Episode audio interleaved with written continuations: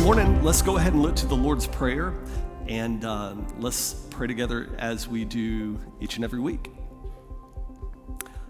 Our Father, who art in heaven, hallowed be thy name. Thy kingdom come, thy will be done in earth as it is in heaven. Give us this day our daily bread and forgive us our trespasses as we forgive them that trespass against us. And lead us not into temptation but deliver us from evil. For thine is the kingdom, the power, and the glory forever and ever. Amen. Amen. Uh, this morning, we're going to be reading from the book of Job. And today, I want to talk to you about a pretty difficult topic. And uh, it's probably not one of those that you woke up on a Sunday morning and you thought, man, I can't wait to come to the house of God so that I can be taught to about how to mourn properly, right? Um, it's just not a, a thrilling topic. Uh, but a few weeks ago, I, I, I, believe I heard the voice of the Lord speak how incredibly important this was, if not for some of us who are in the season, but for the future, some of us who may go through different seasons. So I'm going to ask you this morning, uh, like I said, it's not you know something that you get really enthralled about. This is what I'm going to ask today.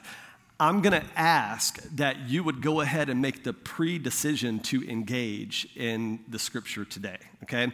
You realize that in the same way when we, when we come together uh, for worship, that when we lift our voices together, we are lifting our voices in agreement. And you can tell when you step into the sanctuary and worship is already happening and the people of God are lifting their voice in agreement, there's a spiritual dynamic at play. You can sense it, you can feel it. The reality is, is that that's true even during the preaching of God's word. Okay, and so this is why you'll have people, uh, sometimes you'll hear a good, hearty, amen, right? Or you'll hear somebody say, oh, that's good, or you'll hear a number of other things. So this is what I'm gonna ask you to do this morning, okay? I'm gonna ask you to, when the Lord speaks to you in, in a moment or just something that just resonates with your soul, I'm gonna ask you this morning to give me a good old hearty amen. Or I want to ask you to give me a, ooh, that's good. All right, I'm going to ask you to give me a, mmm, pastor, okay?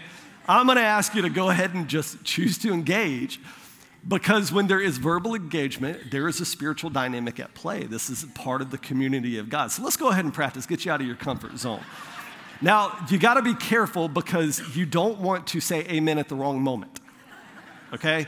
You don't want me to say something about, and David murdered Bathsheba's husband and had sex with Bathsheba, you don't want to say amen at that moment, okay? Because the word amen is I'm coming into agreement with what you're saying, okay? So be discerning, okay? Um, but there are moments where I say, man, God is so good, and you say, amen, amen because you're saying, yes, I want the goodness of God in my life. I receive that. So um, this morning, we're going to be talking about mourning.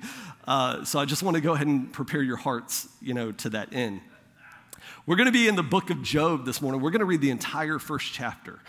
And we're not going to spend all of our time, you know, dissecting this chapter, but I want to see Job kind of as this example for us in how he handled loss and how he moved through that loss. When we pick up in Job, what, what we believe is we're somewhere, we're definitely in ancient history, but we believe that if the events of Job were recorded in the book of Genesis, that it would fall somewhere around chapter 17 or 18. Okay, so it's definitely an ancient time. But Job, we don't know a lot about his history, but we know that he has shown up on the scene. He's an incredible man of God, and he is going, or he is about to go through a real season of testing and we're going to read together. So if you have your notes or your Bible or on the screen, we're in Job chapter 1. The Bible says, In the land of Uz there was a there lived a man whose name was Job. This man was blameless and upright. He feared God and shunned evil.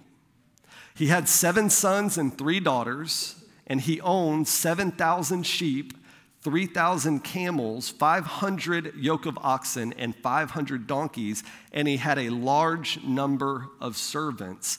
He was the greatest man among all the people of the East. His sons used to hold feasts in their homes on their birthdays, and they would invite their three sisters to eat and drink with them. When a period of feasting had run its course, Job would make arrangements for them to be purified. Early in the morning, he would sacrifice a burnt offering for each of them, thinking, Perhaps my children have sinned and cursed God in their hearts. And this was Job's regular custom. He was, he was constantly trying to cover his children. So one day, the angels came to present themselves before the Lord, and Satan also came with them. The Lord said to Satan, Where have you come from? And Satan answered the Lord, From roaming throughout the earth, going back and forth on it. Then the Lord said to Satan, Have you considered my servant Job? There is no one like him on earth. He is blameless and upright, a man who fears God and shuns evil. Well, does Job fear God for nothing? Satan replied. Have you not put a hedge around him and his entire household and all that he has? You have blessed the work of his hands, so that his flocks and herds are spread throughout the land. But now stretch out your hand and strike everything he has, and he will surely curse you to your face. Satan's saying, Look, of course he's upright and blameless. You've not only blessed him, but you protected everything that he has. But I'm telling you this if you test him and you allow him to experience loss, surely he'll turn to you and curse you. But the Lord said to Satan, Very well then, everything he has is in your power, but on the man himself do not lay a finger. And then Satan went out from the presence of the Lord. One day, when Job's sons and daughters were feasting and drinking wine at the oldest brother's house, a messenger came to Job and said, The oxen were plowing and the donkeys were grazing nearby, and the Sabaeans attacked and made off with them. They put the servants to the sword, and I am the only one who has escaped to tell you. And while he was still speaking, another messenger came and said, The fire of God fell from the heavens and burned up the sheep and the servants. I am the only one who has escaped to tell you. And while he was still speaking, another messenger came and said, The Chaldeans formed three raiding parties and swept down on your camels and made off with them. They put the servants to the sword, and I am the only one who has escaped to tell you. And while he was still, still speaking, yet another messenger came and said, Your sons and your daughters were feasting and drinking wine at the oldest brother's house, when suddenly a mighty wind swept in from the desert and struck the four corners of the house. It collapsed on them, and they are dead. And I am the only one who has escaped to tell you.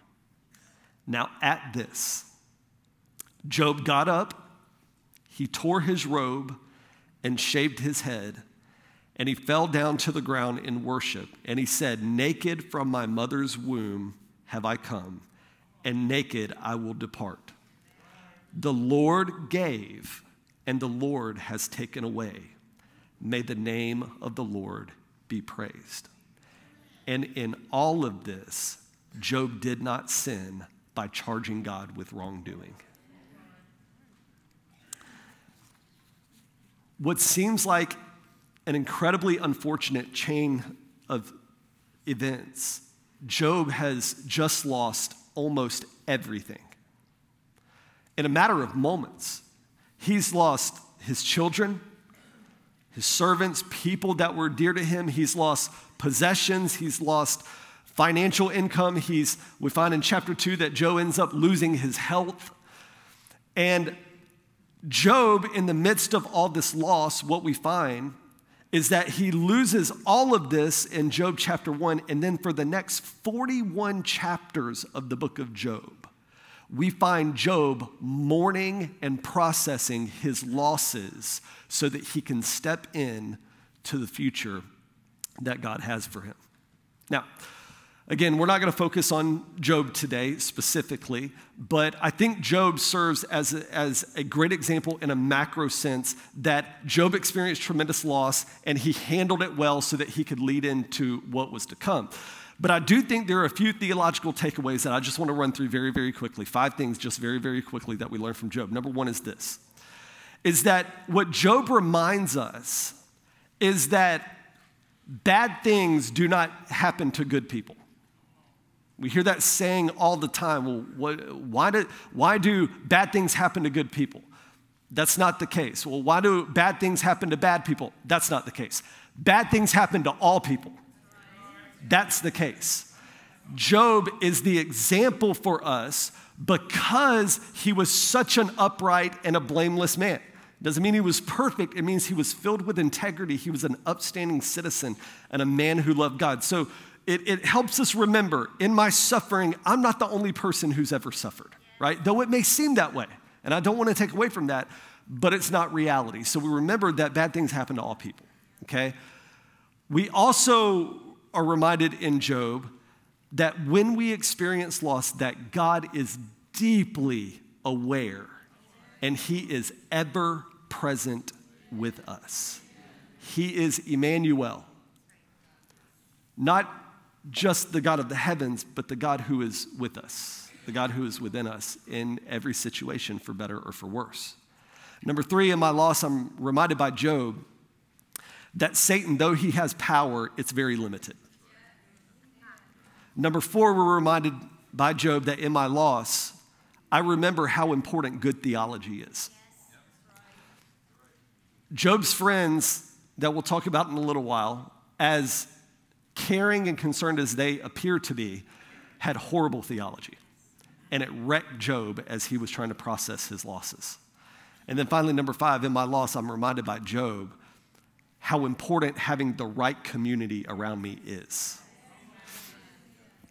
Now, when we speak about mourning, we usually immediately, our minds go to the, to the loss of a loved one. We usually think about death when we think about mourning.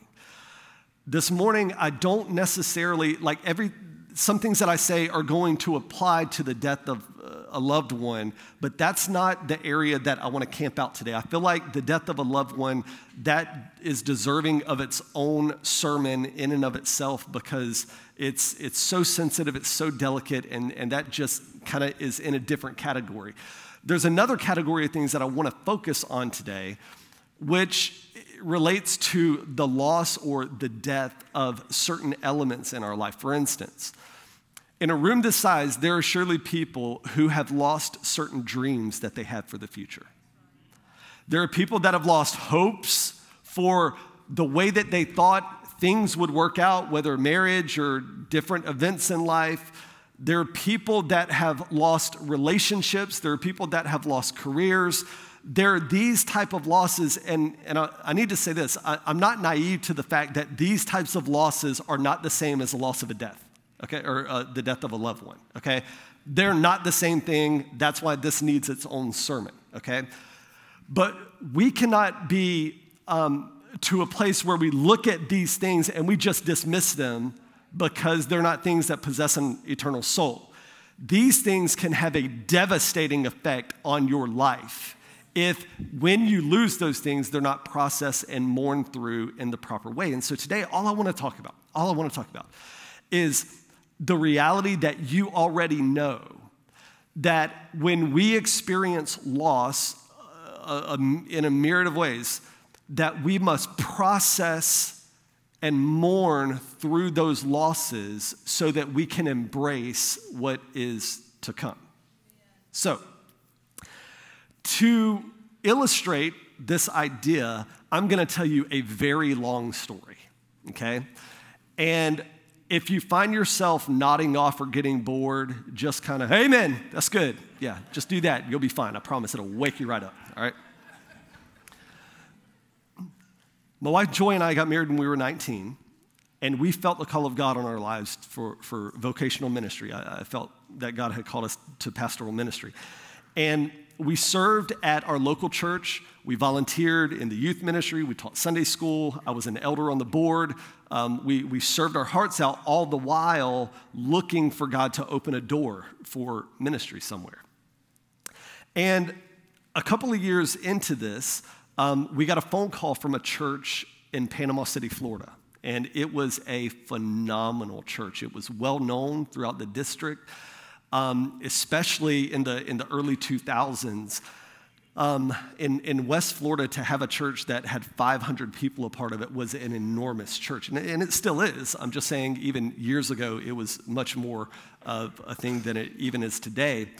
And we get a call from this church, and that pastor took an enormous risk to hire Joy and I. They offer us the youth pastor. It was a church, like I said, of hundreds of people. Their youth ministry had over 100 students in it.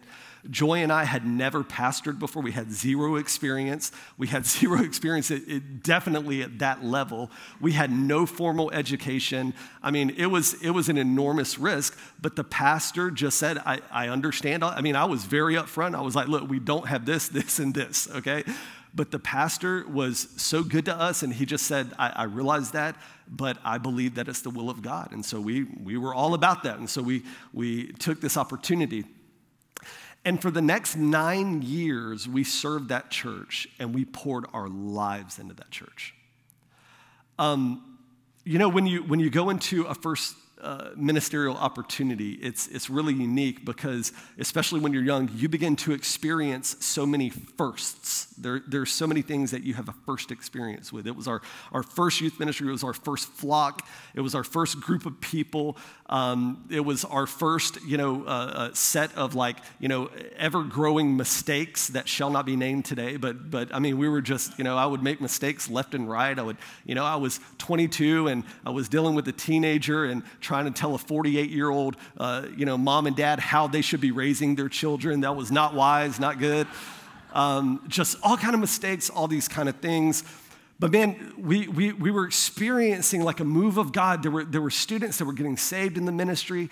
By the time, you know, we had been there for nine years, like 85% of the students that were a part of our ministry were not connected in any way to the church family. They didn't have parents that attended the church. They were from the community and just, man, God was just moving powerfully.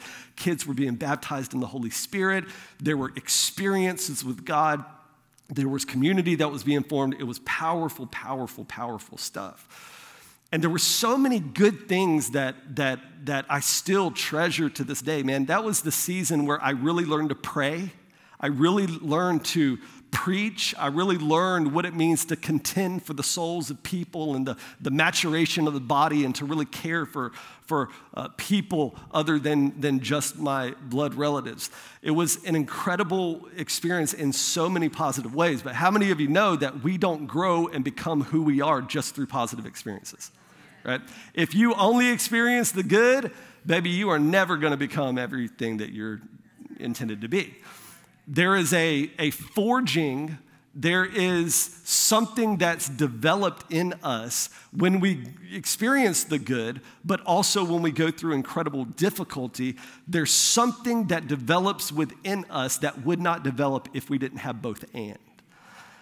And as good as the experiences were at this wonderful church, the negative experiences were, were right there, you know, in, in equal part. Um, when we had been in the church about five years, the church went through a split. And when I say split, I mean a legitimate split, like half. You know, we lost like half of the people at the church. It wasn't anything to do with Joy and I or our ministry, it was just higher level, you know, political uh, drama. And um, that, for the better part of two or three years, we went through this incredibly difficult time. And, you know, this, when I say church split, I mean, the church is well beyond that now, and they're, they're healthy and good and growing and everything. I'm speaking of a past situation, but you know, there would be moments where we would have you know, uh, church-wide meetings, business meetings, and, and uh, you know, somebody would stand up and begin yelling at somebody on the, on the other side of the church and just, you know, I had, I had leaders that would try to come to me and try to get me to turn on the, on the lead pastor and I mean, just incredible dysfunction. Loyalties um, were, were definitely questioned during that season. Ethics were formed in us as far as how, what is the right way to do things ethically and before the Lord to honor God. I mean, just on and on and on. There were in, incredible difficulties and incredible losses during that season. Now, after those first nine years, um, again, the split, the difficulty happened right, right about in the middle. In the spring of 2011, we found ourselves in a place where the church had, had healed from that. I mean, we were moving forward, every, all the drama was done, and we were kind of moving forward for a couple of years at that point. And in the spring of 2011, uh, I got a phone call from a dear friend of mine that, that you all know as Pastor Darren, okay? And he was serving here at, at, Christian Life, and he called. We had met each other in Atlanta a few years before and uh, forged a friendship. And he had called and he said, Hey, listen, um, we have an opening coming up for uh, a youth pastor, and uh, we wanted to see if you and Joy may be interested in uh, you know interviewing for the position and so i was i was super honored and i said thank you so much. Let me let me talk to my wife. Let's put some prayer to it and we'll go. So hang up the phone. I go i talk to my wife explain to her what's going on. And she's like oh wow this seems you know incredible you know whatever. And so um, i then turn and i go to the lord and pray i pray for about four and a half seconds. And then i go back to pd and i say uh, I say, PD, I just, man, there's so much here. There's so much history. We're so bound to the people here. Um, although I'm flattered, I'm so honored that, that you would consider us, um, we're going to pass. We're going to pass on this. And so he said, okay, I understand, I get it. We just want the will of God for you, you know, whatever. So a few weeks go by, two, three weeks go by, and I'm, I'm just disturbed in, in my spirit, man, in my mind, emotionally. I'm just all over the place and I'm having these conversations with Joy. I'm like, baby, did we just miss it? You know? And the interesting thing about my wife is that from the beginning, she was like, oh, you missed it. You know? I learned something. Listen to me say this. All right, I don't want to be sacrilegious here, but, but listen to me say this. I remember somebody told me in that season of life where I felt like I couldn't hear the voice of God for anything, for squat. Somebody told me something um, very valuable that, I've learned. They said, Sometimes your wife is the best Holy Spirit you have. And uh, that was super formidable for me to, to learn that. So I go back and we're disturbed. I'm just frustrated, you know, inside, just not sure. So I'm like, I'm going to call PD back. I'm going to have another conversation with him. She's like, okay, if he'll answer your call, you know, you've told him no, they probably moved on. Like, okay, so I call PD. He's a good friend. He answers and we have a conversation. And I ask more questions and we go through this whole thing. And I say, okay, let me put it to prayer. I'll talk to my wife, come back to you. So I go and talk to Joy, put it to prayer. And I come to the place and, and I call PD back, and for the second time, I told him no. I was like, PD, I know that you called me first and I said no, and then I called you and pulled you back into this, and then I said no again. I'm somewhat of a moron, so I'm sorry, you know? Um, I'll never forget the conversation I had when I told PD no for the second time.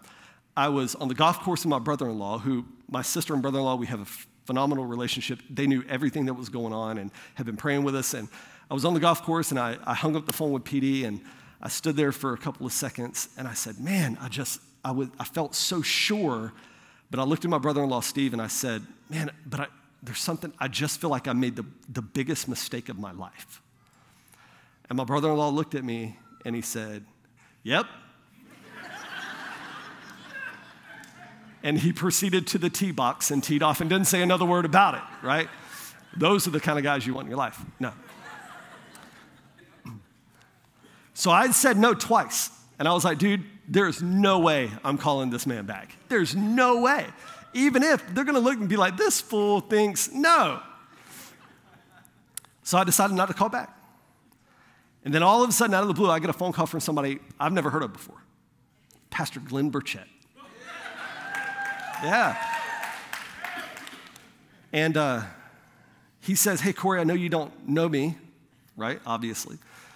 He says, But, you know, I serve on staff with Pastor Darren, and um, I, I realize the conversation that's been going on. I realize you're torn a little bit, but I was wondering if I may make a trip to Panama City and come have a conversation with you. And I was like, okay. Like, I, I, mean, in my mind, I was like, are these people desperate? Like, what is going on? I can't believe. After two no's, I'm moving on, baby. I mean, I'm not sticking around, you know? Now, there's a whole backstory to that between Pastor Chitty and Pastor Glenn that is phenomenal. I'd love to share with you one day. But anyway, they were hearing God when, when I wasn't. I really believe that. So Pastor Glenn jumps in the car, drives 500 miles to Panama City, eight hour trip. And he spends a couple days with Joy and I. He comes in and listens to me preach and different things like that. We have a conversation. And he, con- he didn't convince me, but he kind of convinced me that I need to make a trip. I need to put my boots on the ground in, in South Carolina and just experience. So as we came, I, I, need to, I need to make this clear before I move on. My hesitation was not going or stepping in to the future and what we felt like God had. My hesitation was releasing what was. Like, that's where my major struggle was coming in. Um, but over the course of time, we, we, you know, we had developed all these great experiences and, and everything in, with the church in Panama City. But listen to me, it, it, wasn't like things had dried up for us. We were filled with vision. We had dreams. We believed, like Joy and I believed, our leaders, we believed that God was about to breathe the spiritual awakening. We really believed that. And we believed to the depths of our soul that He was going to start with us. We really believed that.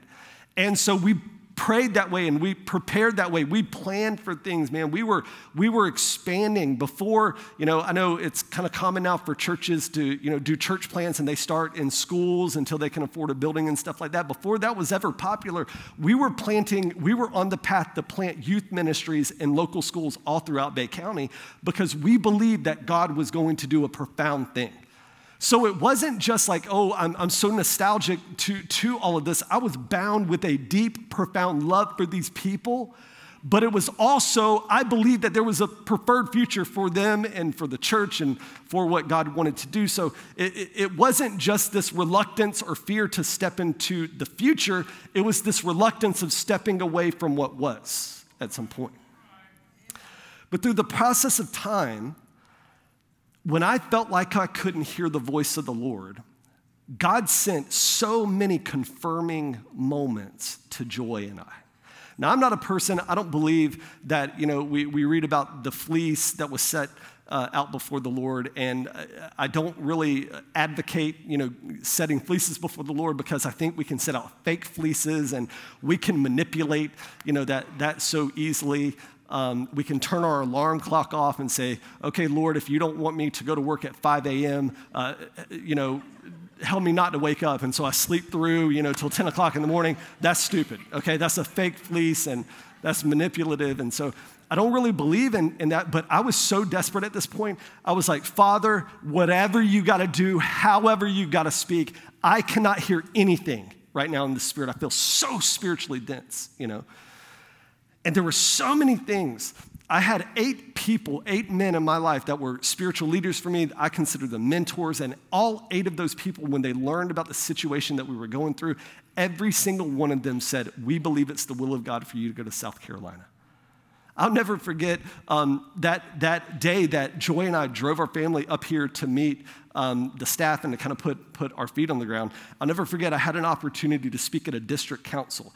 And I was speaking on behalf of the next generation to a group of senior leaders and senior pastors. And uh, I was able to share things with them and everything. After that's done, I go and I stand at the door and I'm shaking everybody's hand, you know, trying to honor. And uh, these men go through, and then this, this older gentleman who's probably in his late 70s at that point, mid 70s, he comes through and he's talking to me and he's talking about all the things that he's experienced in his life and people that he knew and people we may know in common. And as we're standing there and he's asking me things, all of a sudden he says, You know what? Now, I've never met this man in my life, right? And he says to me, He says, Do you know a Stephen Chitty? And I was like, What is happening right now? Because up to this point, I mean, I, the only way I knew who Pastor Chitty was was through, you know, PD and Pastor Glenn. I, I mean, I'd never met the man, never had a conversation, anything like that. And so I'm like, well, actually, no, sir, I've never met him. But as soon as I leave this room, I'm going to get in my car and I'm going to meet him tonight for the first time for dinner in South Carolina. What in God's name is happening, right?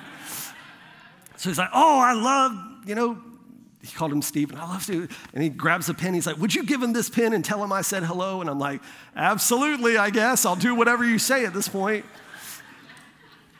So get in the car and we, we drive up here and we show up here and it's Word Spirit Power Weekend. Okay? See, you're laughing for a reason, right? If you've not been able to be a part of our Word Spirit Power conferences, um, let me give you a little bit of a glimpse. Um, there is a lot of supernatural activity that, I mean, there's always supernatural activity that happens here at Christian Life, but, but th- this, these conference, these meetings are just at another level. And, you know, I'm, I walk into the sanctuary and I'm stepping over fallen bodies and I'm ducking flags that are waving. And I mean, it was quite the experience. And even in the midst of that, the Lord spoke like, like a couple of things. I, am not going to go into detail, but God spoke so clearly about a couple of things to me. I didn't have like this dramatic encounter, but God so clearly spoke a couple of things that were so desperate and deep in my soul. He, he spoke just, so, just a couple of things there. We go to dinner after the conference, and Pastor was gracious and invited Joy and I to go uh, eat with the Word Spirit Power team and the pastors at Yamato's, right? Which was amazing. And he sits me down by R.T. Kendall. Now, t- yeah, to me, like up to that point, I had read R.T.'s books. I knew who he was. I mean, he was like a world renowned theologian in my mind. In my mind, I'm like, this dude's famous. I'm sitting by a celebrity, you know? And I sit down and I introduce myself and he says, Well, I'm RT Kendall. And he looks at me only the way that RT can look at you. Okay? And it's frightening every time. Even if he says, I love you and care for you, it's frightening, you know? No, I'm kidding. And he looks at me and he says this He says, So you're the one I've been praying for. And I was like, Apparently, I don't know what's happening. through a series of these kind of events, it became crystallized in my mind that this is the will of God. And God has been gracious because I'm so emotional, I'm so, you know, just distraught. I, can't hear the voice of God. I'm emotional, I'm, you know, mentally incapacitated. I just, I can't discern the voice of God. And God has been gracious and shown me this, and it's, and it's crystal, crystal clear to me. But even knowing the will of God, that, I, that we were to leave one thing to embrace another thing, even in the midst of all that, that summer was the worst experience that I have ever lived through up to this point in my life. It was the worst experience. It was months of the deepest, darkest depression I had ever experienced because I couldn't discern the voice of the Lord. I couldn't hear anything. I felt so dense. I felt like I should not be interviewing for a pastoral role. I'm going to go like work at you know Sam's Club. I, I, I, I can't discern anything that God is saying. I wasn't eating. I was losing weight, and I can't afford to lose too much weight. I wasn't sleeping. I mean, it was, it was just this, this blockade that was, that was filled in my soul. It was the darkest season I ever experienced. It was dark because I wanted to fulfill the will of God, but I've never wrestled with God to the degree that I did that summer. It was, it was, it was a very borderline traumatic experience for me as I, in, in my Christian faith.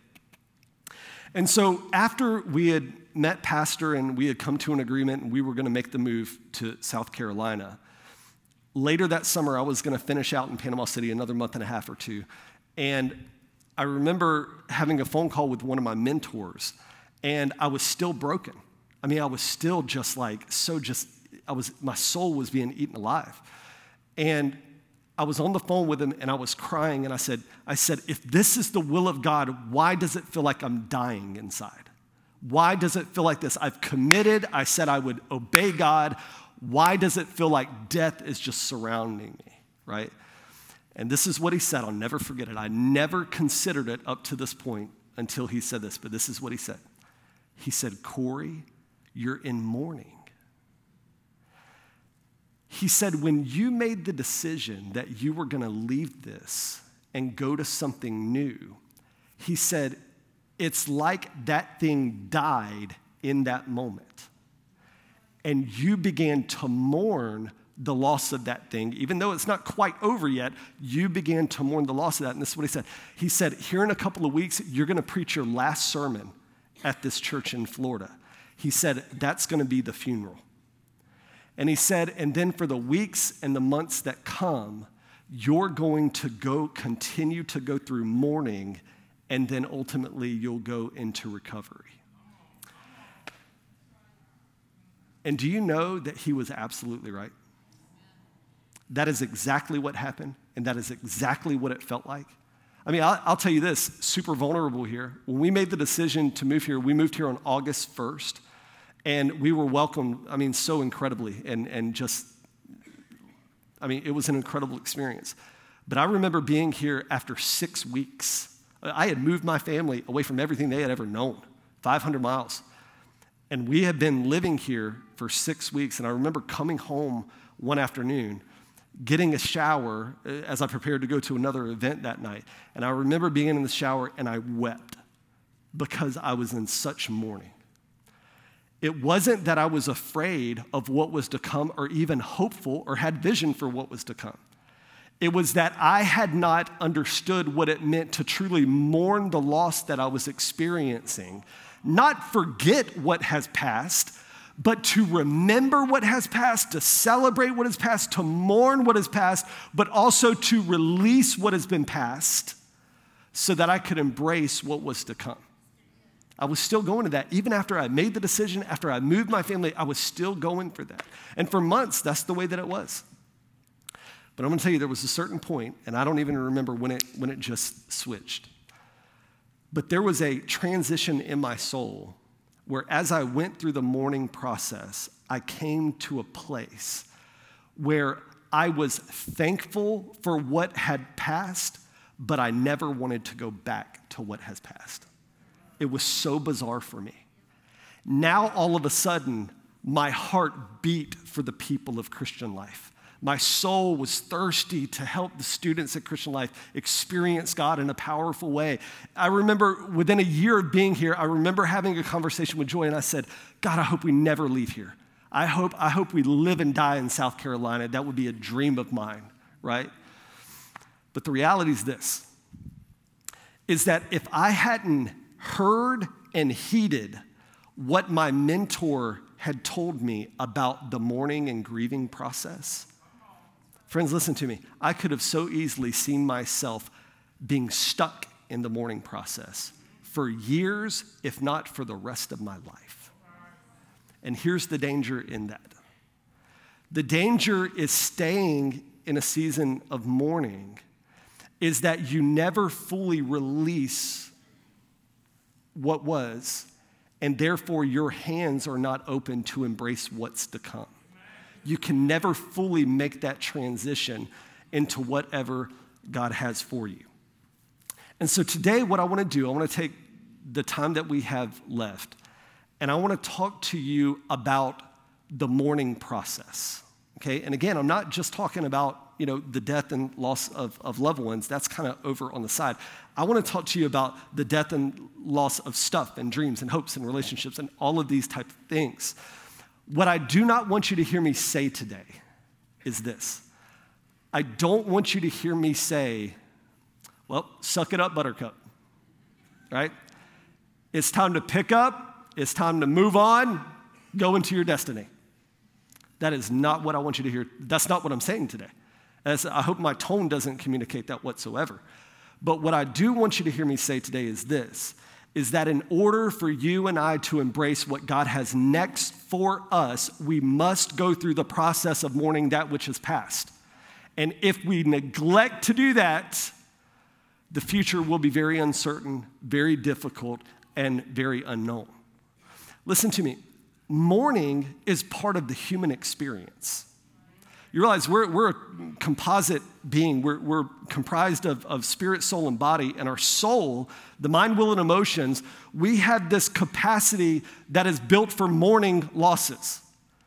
The Bible says that, yeah, there's a time, there's a time to celebrate and there's a time to dance, but there's also a time to weep and there's a time to mourn losses. The Bible helps us understand that we are built this way because it is part of the human experience, it's part of the human condition. But if we shut that down and we don't choose to do things well and to mourn properly, we will be stuck in that which was, even though we're kind of living in the present. Let me tell you an example of this, a negative example of this, is the nation of Israel. So you remember, Israel is in captivity for 400 years, four centuries of time, generation after generation. They're bound in slavery. Now, you and I would never consider Egyptian bondage to be home, right? I would hope we wouldn't consider it to be home. But in a strange way, I don't know if it was Stockholm syndrome or what, but in a strange way, Israel had in some ways considered Egypt as kind of my home. And this is why. Because in Egypt, one of the most powerful nations in the world at that time, in Egypt, there was safety. Now, they were beaten at times, and some of them were murdered, and they were doing backbreaking labor. But from other nations, there was virtually no threat to Egypt, and there was a, a safe haven for the people of Israel. They knew that they were slaves, but they also knew where their next meal was going to come from. They knew that in some ways, although they were abused, that in some ways they were going to be taken care of. And, and though you and I would never consider their deliverance out of Egypt a loss, many people in Israel considered it a loss. They considered their deliverance out of bondage as if a loss. Let me prove it to you. Numbers 14, this is what scripture says. That night, all the members of the community raised their voices and they wept aloud, and they said to each other, We should choose a leader and go back to Egypt. You understand that an entire generation, the Bible says, an entire generation of Israelites forfeited their destiny in the promised land. They forfeited that because they could not release what had passed. The Bible says their entire generation died out because all they wanted to do was go back to bondage. And so God had to raise up an entirely new generation so that they could possess and take the land. It wasn't that God was saying, listen, I need you to forget about the past and just get over it. No, he was saying, listen, if you, if, you, if you were sad, if you were hurting, if you were going through difficult loss, you've got to learn to deal with that loss. Because if you don't deal with that loss, you'll never make the turn and you'll never step into the destiny that God has. It's an incredible contrast to what Job does, right? Job mourns incredible loss, but he goes through 40 something chapters where he is processing and he's wrestling with God and he's dealing with this loss in the best way that he knows how. And so we need to take lessons from Job in this.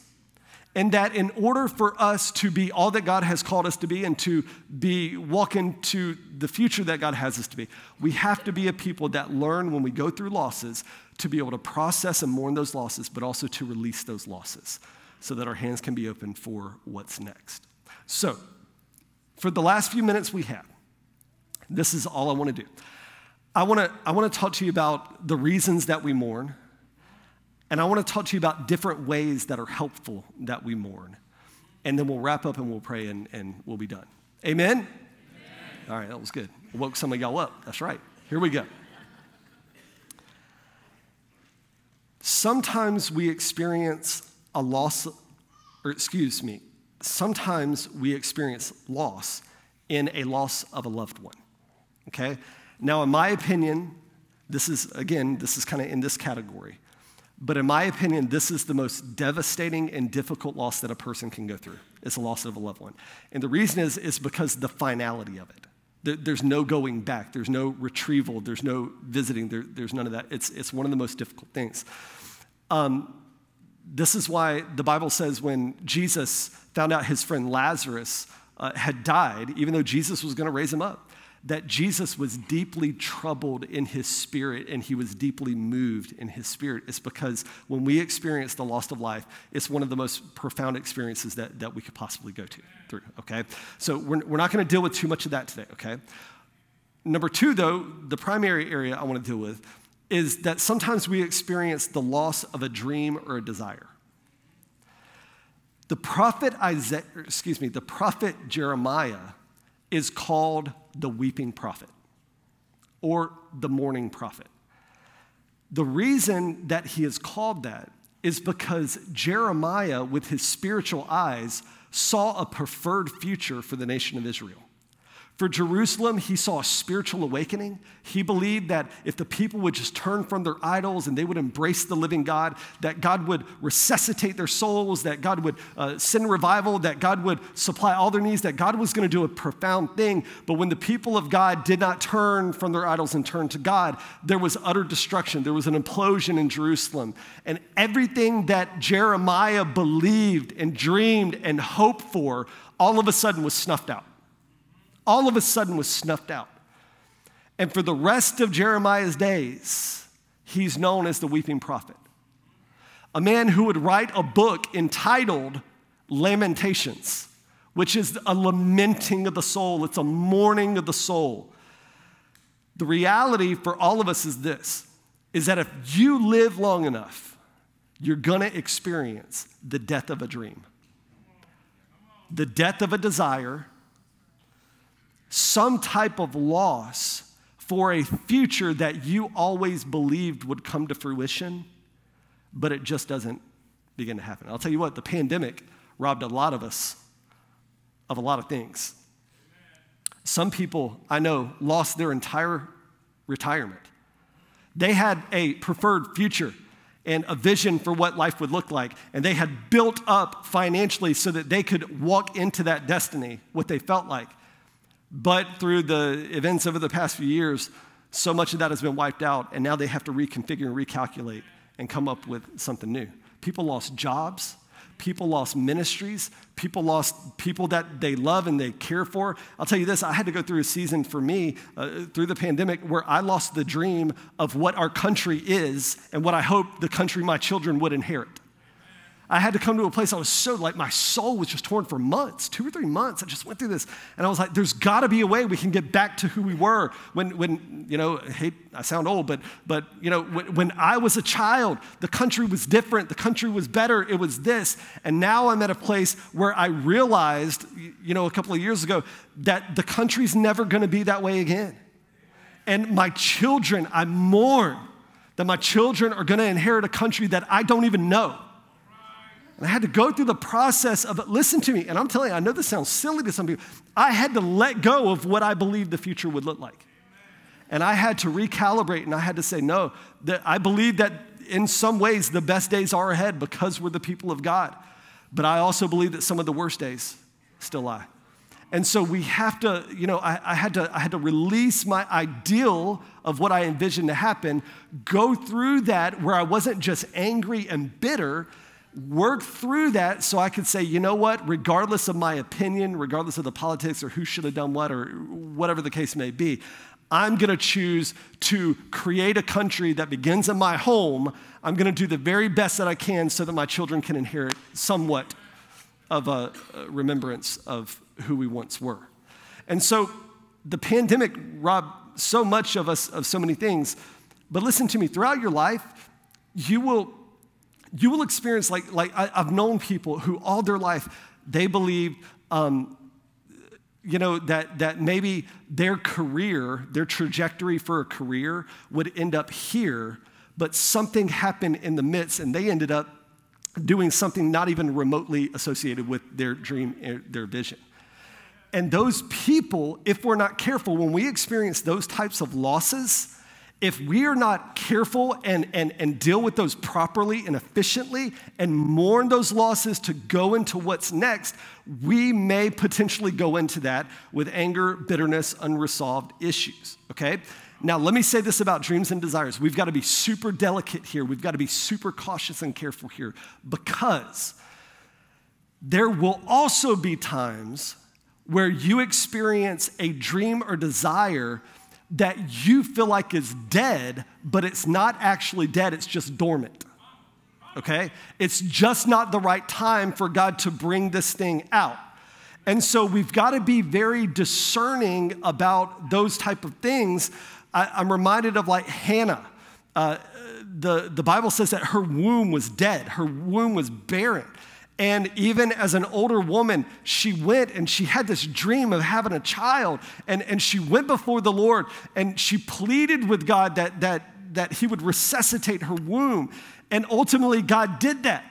And I look at that and I say, that's incredible because Hannah didn't just embrace, well, my dream is dead, I've got to move on. No, she was a woman of God. She stayed in the presence of God and she was able to discern God, is this something that's dead or is this just something that's delayed? And in her wisdom, she realized that it was just something that was delayed. And God was preparing her womb to be able to provide a mighty prophet for the nation of Israel. And so all I'm saying is, like, we've got to be really careful not to call something dead that's just delayed or something dead that's just dormant. We've got to make sure that we are prayerful and we don't just move from something because it didn't happen in the time that I felt like it should happen. But I will say this if the dominoes are lining up and we get the sense that maybe, maybe this is a loss in my life, we take it to the Lord and say, Father, if you're bringing closure to this, if you're bringing death to this dream, please confirm it however you say fit, and I will submit to that. And once we have that closure, we've then got to begin to release it and to process it so that we can move in to what we believe will be the future. I'll tell you this. Um,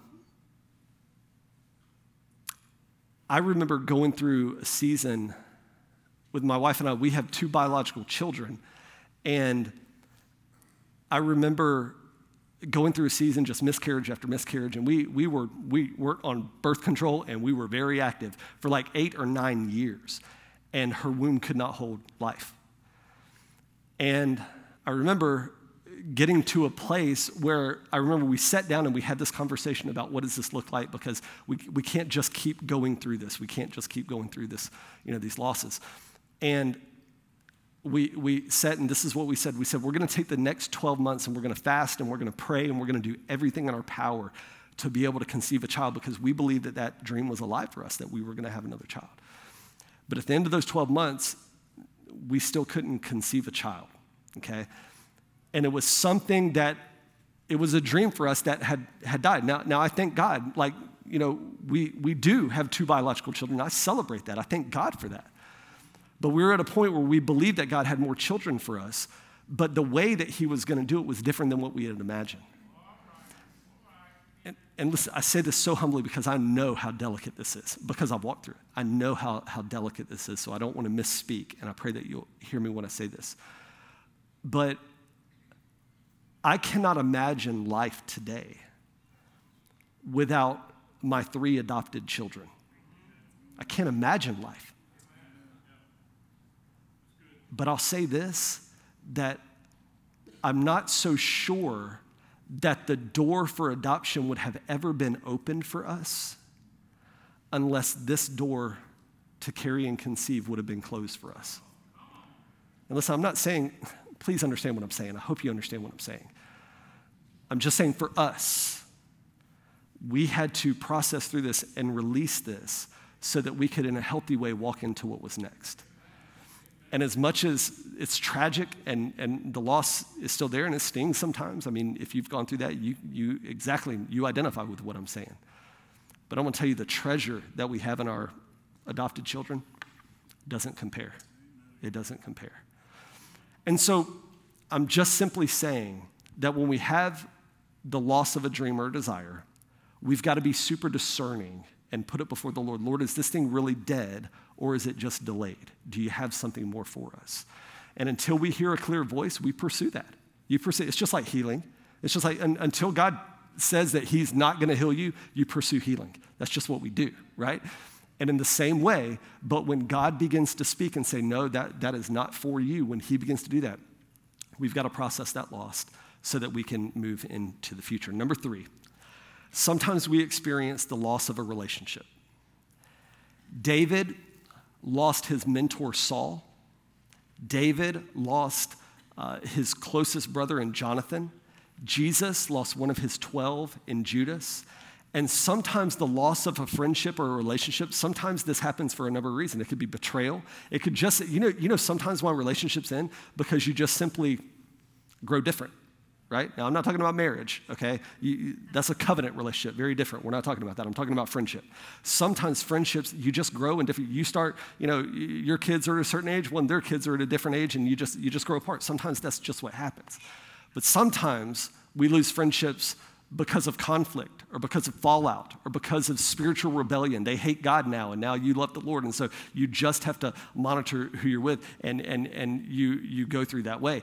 But let me just say this if you go through a divorce, or if you go through a loss of a friend, or a loss of a romantic relationship, those are relationships that you need to deeply mourn so that you don't step into the next relationship in a toxic manner, right? I have, listen to me, I, I know the wound of this. I have, I have people in my life that I would consider to be spiritual sons and daughters in the Lord that no longer want to have a conversation with me because they're no longer walking with Jesus. And that is a wound, my friend. I mean, that is a deep, penetrating wound. But I've got to be at the mindset that though I care for them and I love them, our relationship looks different. I can remember and celebrate what it once was, but I got to process this thing and I got to release it so that I can move into other relationships in a healthy and a productive way. But I'm saying this we've got to mourn those relationships, okay? But I'm gonna tell you this is what happens, especially when, when you know, we're in our teenage years up through you know, our 40s. This is what often happens, especially in like romantic relationships. Sometimes instead of mourning a loss and releasing it and moving on, we oftentimes kind of camp out in this loss. And we'll keep sending texts, we'll keep the photos, we'll keep some line of communication open. Listen to me. If he has said no to you twice, baby, move on. Let it go. Mourn that loss. Release that loss. And then say, Father in heaven, the good Father who is perfect and he is the Father of heavenly lights, and everything he gives is good and perfect gifts to his children. That's the God that doesn't want you to hang on to all this in an inappropriate way, but wants your hands free so you can receive what may be next. And I believe that. And so sometimes we go through uh, loss of, of relationships. Number four, very quickly, sometimes we experience the loss of stuff. Okay? Now, I do not believe that we should be lovers of money. I do not believe that we should be lovers of stuff or things. But I do believe that there are certain things that are so deep and dear to us that when we lose them, we need to mourn those things. Okay? I, I'm just gonna be honest, okay? For the longest time, I never understood why people grieved the death of a pet. I never understood it. I had dogs growing up, but I was also a hunter, right? And my understanding was that all animals, they should be able to provide something, okay? Whether it's food or whether it's friendship or whatever the case is, they need to be able to provide something. And I could never understand until I became close with someone who went through the loss of a pet that was like basically like a child to them. And then all of a sudden, my empathy rises and I understand and I wanna, I wanna mourn with them through the loss. So, so those things, listen to me. Just because you wouldn't grieve something doesn't mean that it's, it's invalid for somebody else to grieve it, okay? Um, there, you know, when, when a person goes through a job loss, we're all different. And some people, when you go through a job loss, you're just like, well, giddy up, let's go and you go on to whatever's next, right? Some people are so excited about that, they just start leaving jobs left and right and pursuing. I don't understand it, okay? But then there are some people like me who, man, if, if I ever had a, a loss like that, it would devastate my soul. And I would really have to have to process and, and go through that. Job lost massive income. He lost his financial stability, not just for himself, but for his wife and for his children, for their futures. I read, I, I was trying to do some research and I couldn't find anything that was really solid. So, this, I'm not even going to give you the source because it's probably not even close to accurate. But, I, but I, I, read this article that this farmer had read. I think it was like from South Dakota or something like that. He had written this article about Job's losses. And he began to say, well, he had this many sheep and this many things. So in our economy, this is the, the financial equivalency. And he like did all this math and he shows it out written everything. And it was something like $56 million that Job would have lost, right? Now, is that true? Maybe. Is it false? Maybe. But I will say this he was an incredibly wealthy man that lost everything. And so as much as, or maybe not as much, but, but in part with him losing his children and servants and stuff, he lost stability. He lost financial income, and that's a very difficult thing. I remember um, uh, years ago when Joy and I were engaged, um, my, uh, my mom decided that she was going to sell my childhood home. And now there were tremendous memories for me growing up, but I also realized that for my mom, there were not so great memories okay? And she needed to release that so that she could step into her future. But I'm gonna tell you what, I grieved the loss of my childhood home. Every, almost without exception, every time we go home to Florida to visit family, almost every single time I drive by that house. And I still just, my heart, you know, I just feel such a connection there. And people in my family, they don't necessarily understand it. They're like, oh, who cares? But for me, it was, it was a major loss and I needed to mourn it. And so just because people, just because you don't understand why somebody's grieving doesn't mean their grieving is invalid. Okay, it's very, very important to understand. Number five, sometimes we experience the loss of functionality. Samson loses all his strength. his life implodes. Listen to me, as we get older, it is a scary and traumatic reality when we begin to lose functionality, when we begin to lose mobility, our independence, our eyesight, all of these kind of things. Those are things, listen, those are, those are very difficult things to walk through. And so we must be sure that we walk through them in the right way. Okay? Now, so those are some of the things that, that we do that we mourn when we lose them. Okay? For the rest of our time, I want to talk about the ways that we mourn. And in scripture here, there, there are just a litany of different ways and manners that, that people can mourn. And I just grabbed a collection and I just want to run through these. And I do, again, want to say this everybody grieves differently. And so you cannot expect someone just because you grieve in a certain way, you can't expect someone else to just, you know, well, why don't you just do what I did? You can't always, it doesn't always work. We are unique individuals. Our DNA is different. God has created us differently, and we've got to respect the different ways that people mourn. Um, here's, here's the trouble if we do not mourn our losses, we may not make the necessary process or progress as it leads into the future. I remember one of my children when um, we would, you know, wake him up. I got another one, uh, does the same thing. But when I would go get him, try to wake him up for school in the morning, right? I, I try to wake him up and it'd be like, you know, growling. Go away, get up, it's time to go to school, get dressed. Come back five minutes later, shake them, you know, and throw their leg outside of the bed. Okay, Walk away five minutes later, legs still outside the bed, drool coming off the mouth. Get up, it's time to go to. Walling around the bed. Listen to me, this is what's happening. They're making a lot of movement, but they're making no progress. Right? And if we're not careful, if we're not careful when we experience loss, we continue to live like the children of Israel. They continue to live the rest of their lives. They were, there was a whole lot of movement going on, but there was no progress of moving forward.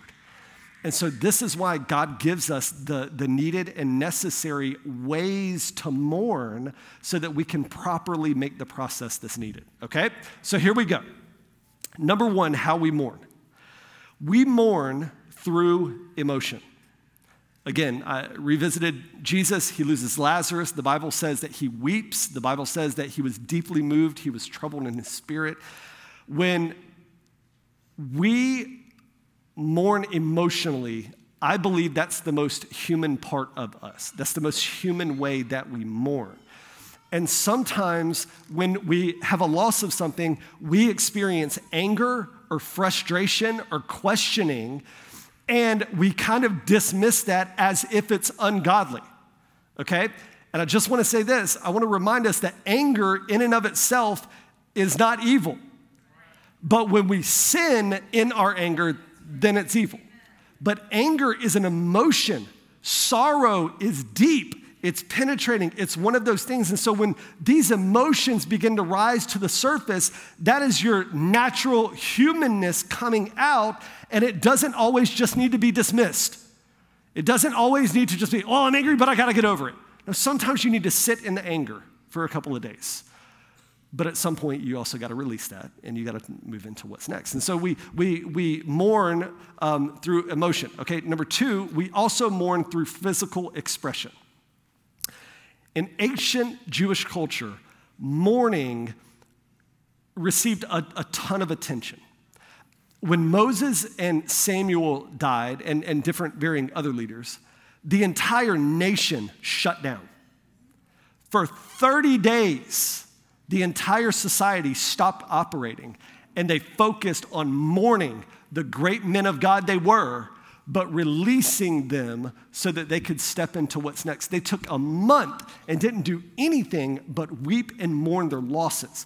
And so, as we look throughout scripture, you will see um, these physical expressions that came out in these seasons of mourning right? You'll see uh, where, where people, they would beat their chest and they would tear their clothes and they would get dirt or ashes and rub it all over their head, or they would take their shoes off or remove their jewelry, wear sackcloth.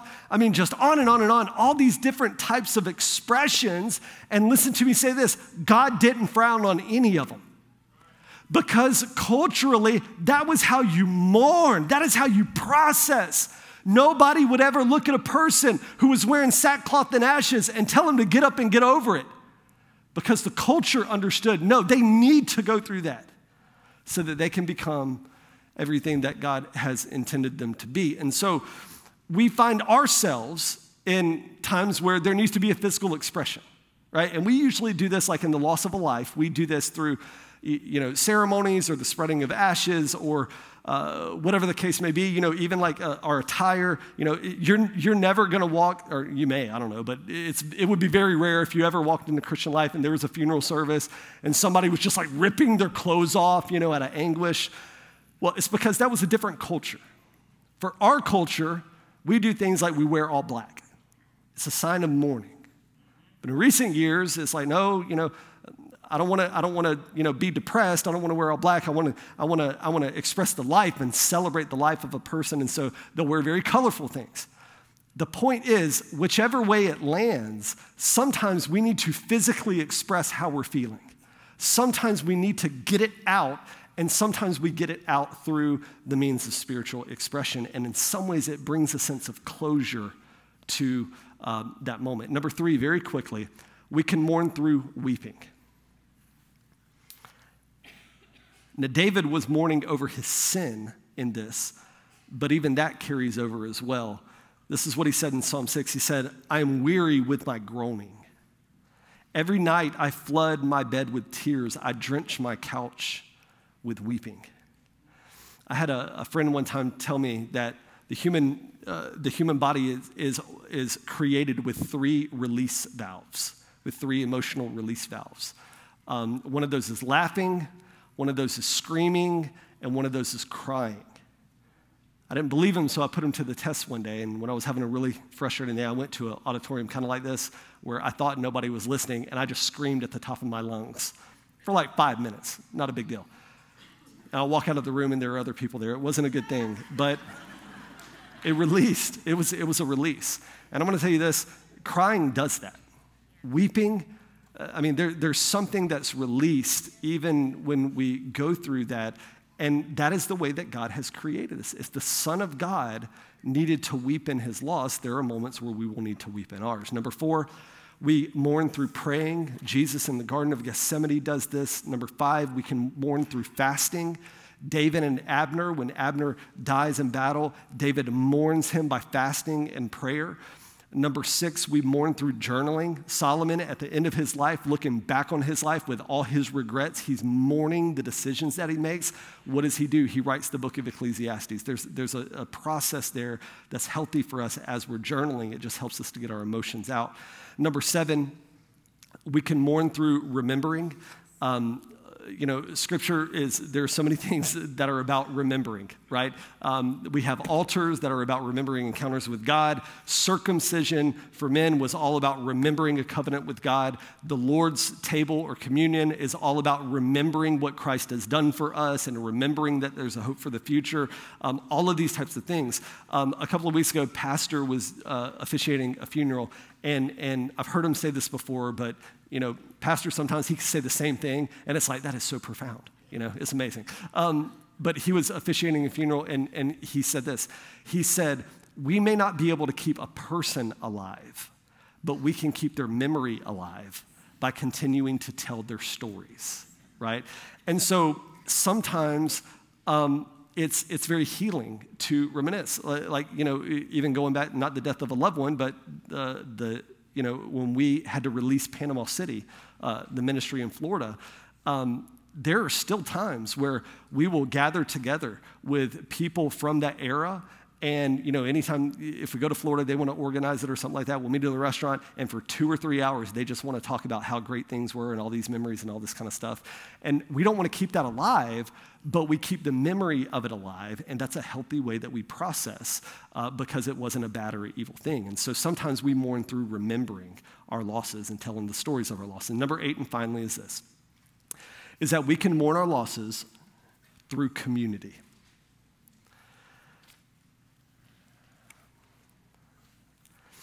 I would not want friends like Job had. Okay? Now, I will say this I got to say this about Job's friends. Uh, their theology was horrible, it was bad, not good at all. But I got to commend his friends because the Bible says that when they heard of his losses and that he was going into mourning, that they all came to where he was. And the Bible says for seven days they sat with Job and they spoke no words. They spoke no words. And the reality is that sometimes when people are going through seasons of mourning, they don't need to hear how to fix it or how to get better or how to get over it or how to move on. Listen, we've all had experiences and encounters, and we've, I mean, I know I've done it before, but there are moments when somebody's going through mourning and you feel like you just got to fill the air by saying something. Please don't do that because usually it's something stupid, okay? I've done it a thousand times. So I've learned from Job's friends, I'm not going to say anything. I may say, I love you, but that's it. I just sit there in the corner. I'm like, I love you. They talk to me, I love you. So that way I don't say anything dumb, okay? The point is simply this is that we need a spiritual community when we go through our losses.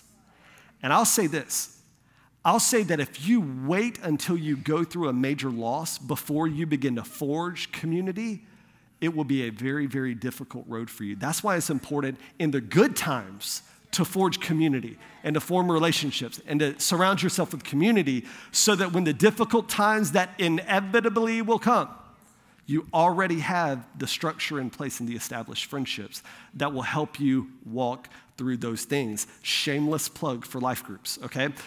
So sometimes, uh, all the time, I believe we need community to help us go through difficulty like this. But I just want to say this we've got to respect that different people grieve differently. We've got to respect that. And we've got to honor them. Sometimes it's personality, sometimes it's generational, but we've got to give people space to mourn in the way that they need to mourn. I was reading, um, years ago, I read uh, C.S. Lewis wrote a book called um, a, a Grief Observed. And basically, he, he journaled through the sickness and ultimately the death and the mourning that he went through in the loss of his wife. And basically, he took all that and he compiled it and, and made it into a book called A Grief Observed. And in the book, he says, as he goes to church or to a restaurant or whatever, and people know that he's had this major loss and he's going through mourning, he says, I see them coming towards me and I can tell in their mind what's going on. They're deciding do I say something about her? Do I not say something about her? Do I say something about her? Do I not say something about her? And this is what he said is profound.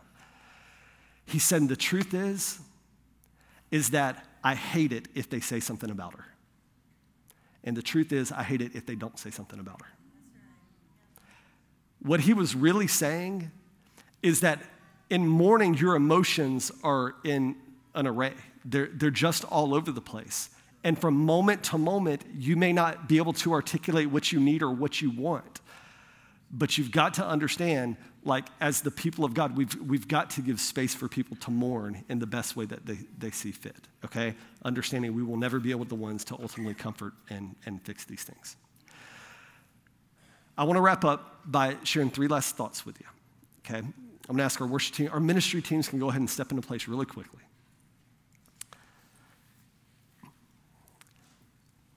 I want to remind us, as, as you've heard at, at funerals and, and in Scripture, that when we lose people, we do not mourn as those who are without Christ.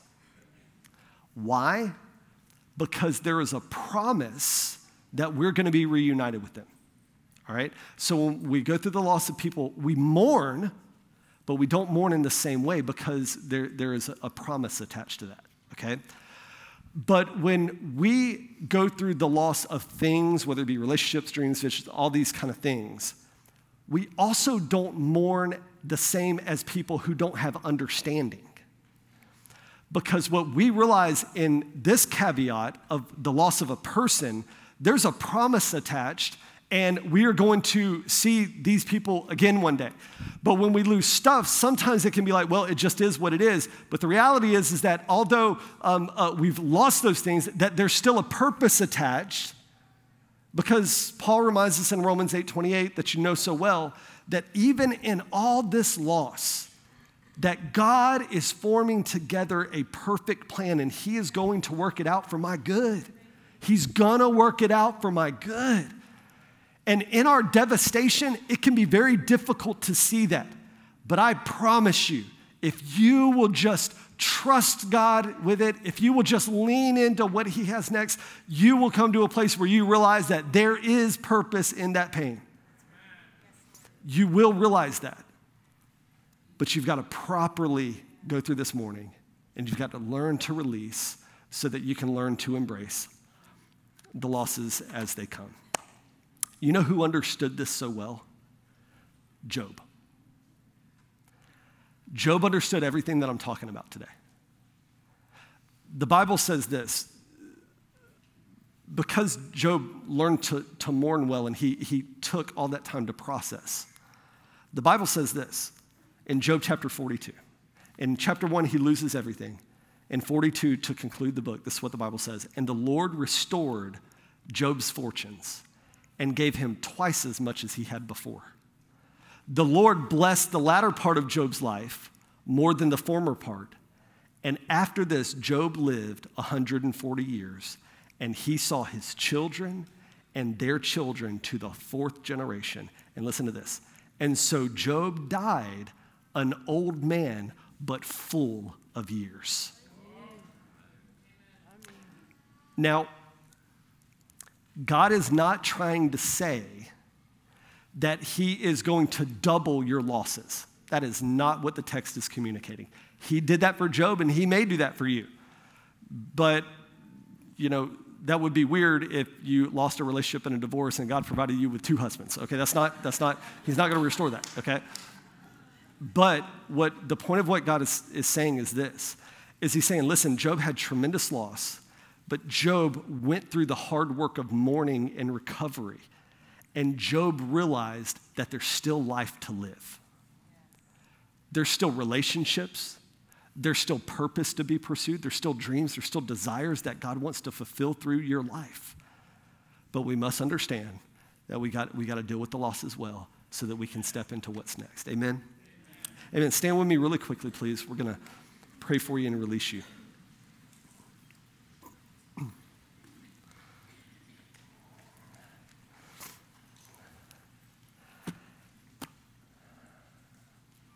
Father, this morning, thank you for the word of the Lord. So much that it teaches us, it, it humbles us that you're so kind to deal with these most delicate places of the soul. And I pray today, Lord, if I've misstated anything or said something that wrong or whatever the case is, I pray that the Holy Spirit would just make things right. And please forgive me for that. But I want to ask you today, Lord, that, that you will raise up among us men and women of God who learn this very important process of life. And Lord, you'll remind us that though sorrow may last through a night, sorrow may last for a season, Difficulty may last for months at a time, but joy is on the horizon. And the purposes of God will be fulfilled in the lives of his children. And so, Lord, would you instill that in us? Would you help us as we mourn these losses, not only right now, but even as we move into the future? Help us, I pray, in Christ's name. Amen, amen,